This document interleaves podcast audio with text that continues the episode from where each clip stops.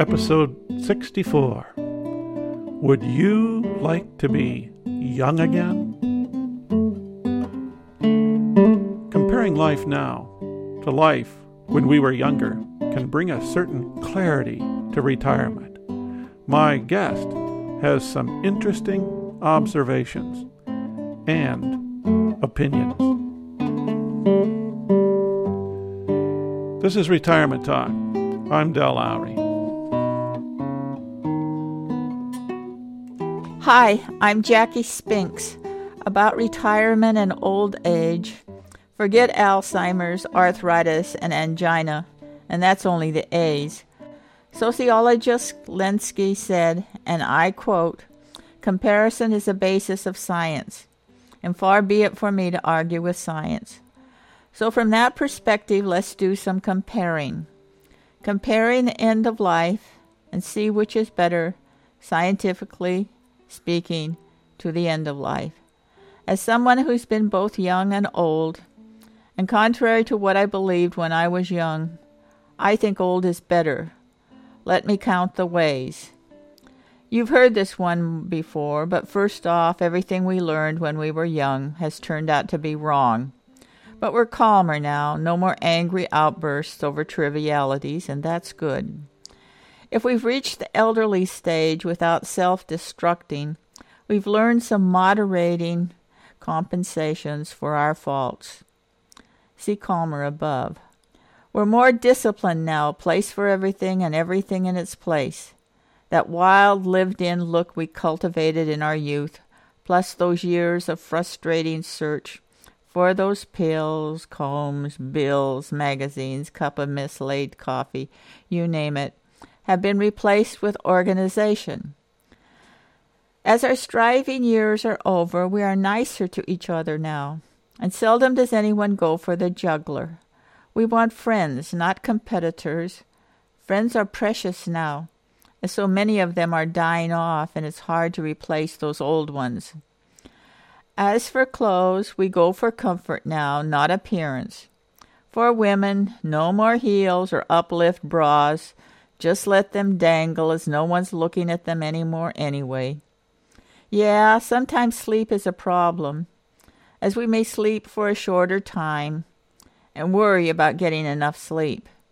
But it's better than those sleepless nights of our youth, when we were so anxious about money, love, the kids, the future, you name it, that we could lie awake all night fretting. Also, we don't have Legos anymore to step on and cuss about in the middle of the night when we get up to do the inevitable bathroom scene. And it's nice to realize the world won't come to an end if we have carpenter ants making their home in our walls. And remember that job that was so boring that we hated? I know it doesn't look so bad in hindsight. But I guarantee if we were back there, in a few months we'd be as bored as we were then. Ambition is more or less a thing of the past, which may be sad for some, but relieving for others. We can now eat whatever we want when we want it, and best of all, as much as we want, because by retirement, by retirement, most of us have reached that much hyped set point, and no discipline or denial needed any more.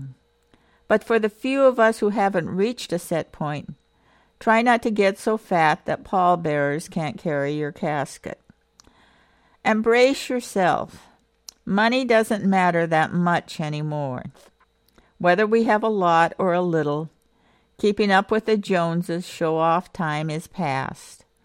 If we have a lot, we'll take trips, buy stuff for the kids, or indulge ourselves in a boat or plane we seldom use. If there's only a little money in the pot, we'll spend our time watching TV, shopping at Goodwill, and hunting for grocery bargains. But I'll let you in on a secret. As we're all depression babies and never were high rollers, even if we had or have money, we'll probably bargain hunt and spend our time watching TV. And remember that killer status we thought we had as a heartbreaker when we were young, which often turned out to be ourselves getting our heart broken? Well, that's all over. We've been retired from that sex role unless we want it. For myself, it's been so long since I've done that sexual routine. My entry has probably made me a virgin again. And probably the biggest plus of old age is that old age brings wisdom, which few of us get until we're old.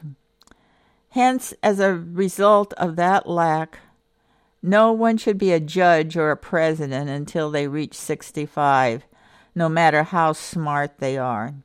Occasionally, wisdom and smarts go together, but not often. As an example of what I mean by wisdom, we've lost our innocence and awe. We're open minded now. We're not impressed by anyone or anything anymore. We're able to look at both sides, recall our biases and how we once disdained ideas not consistent with our own. Now we at least listen to the other side. Here's a few examples of the other side that once shook my equilibrium. Remember how odd we were with Jesus, Marx, Shakespeare, and Freud? Taking it from a historical perspective, Jesus was a carpenter wandering around with a bitch against John the Baptist, and he didn't become divine until 400 years after his death at the Council of Nicaea when a bunch of priests took a vote, and the side who wanted him declared divine won the vote. As for Marx, he was an alcoholic who couldn't hold a job, probably because he was an alcoholic, which means there may be hope for our jobless kids yet. And Shakespeare. Well, talk about disillusion. Some countries see him as nothing more than a 16th century political gossip columnist for the rich and famous, adored by the masses in his time.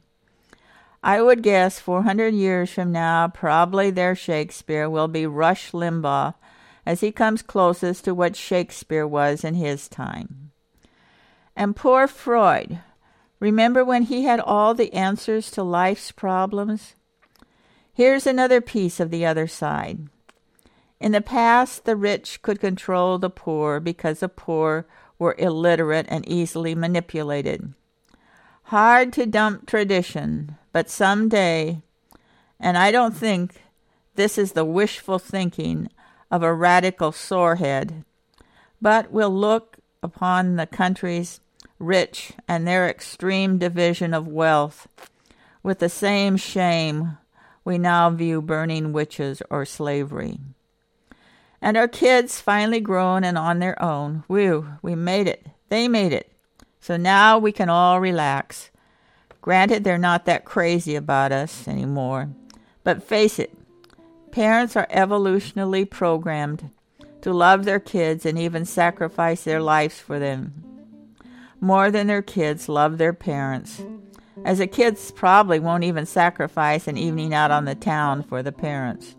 But we're wise, or should be, and so shrug and do our own thing.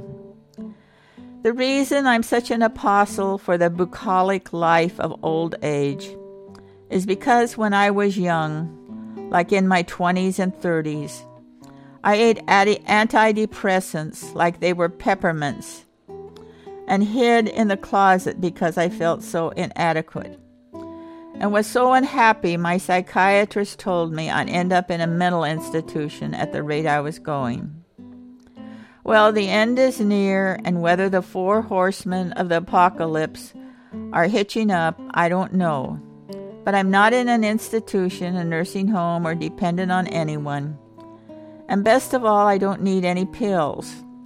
I get up each morning, put on the tea kettle, and look outside at the trees, and relish my luck at being alive at almost 80 and not yet needing diapers. My guest has been Jackie Spinks. This is Retirement Talk.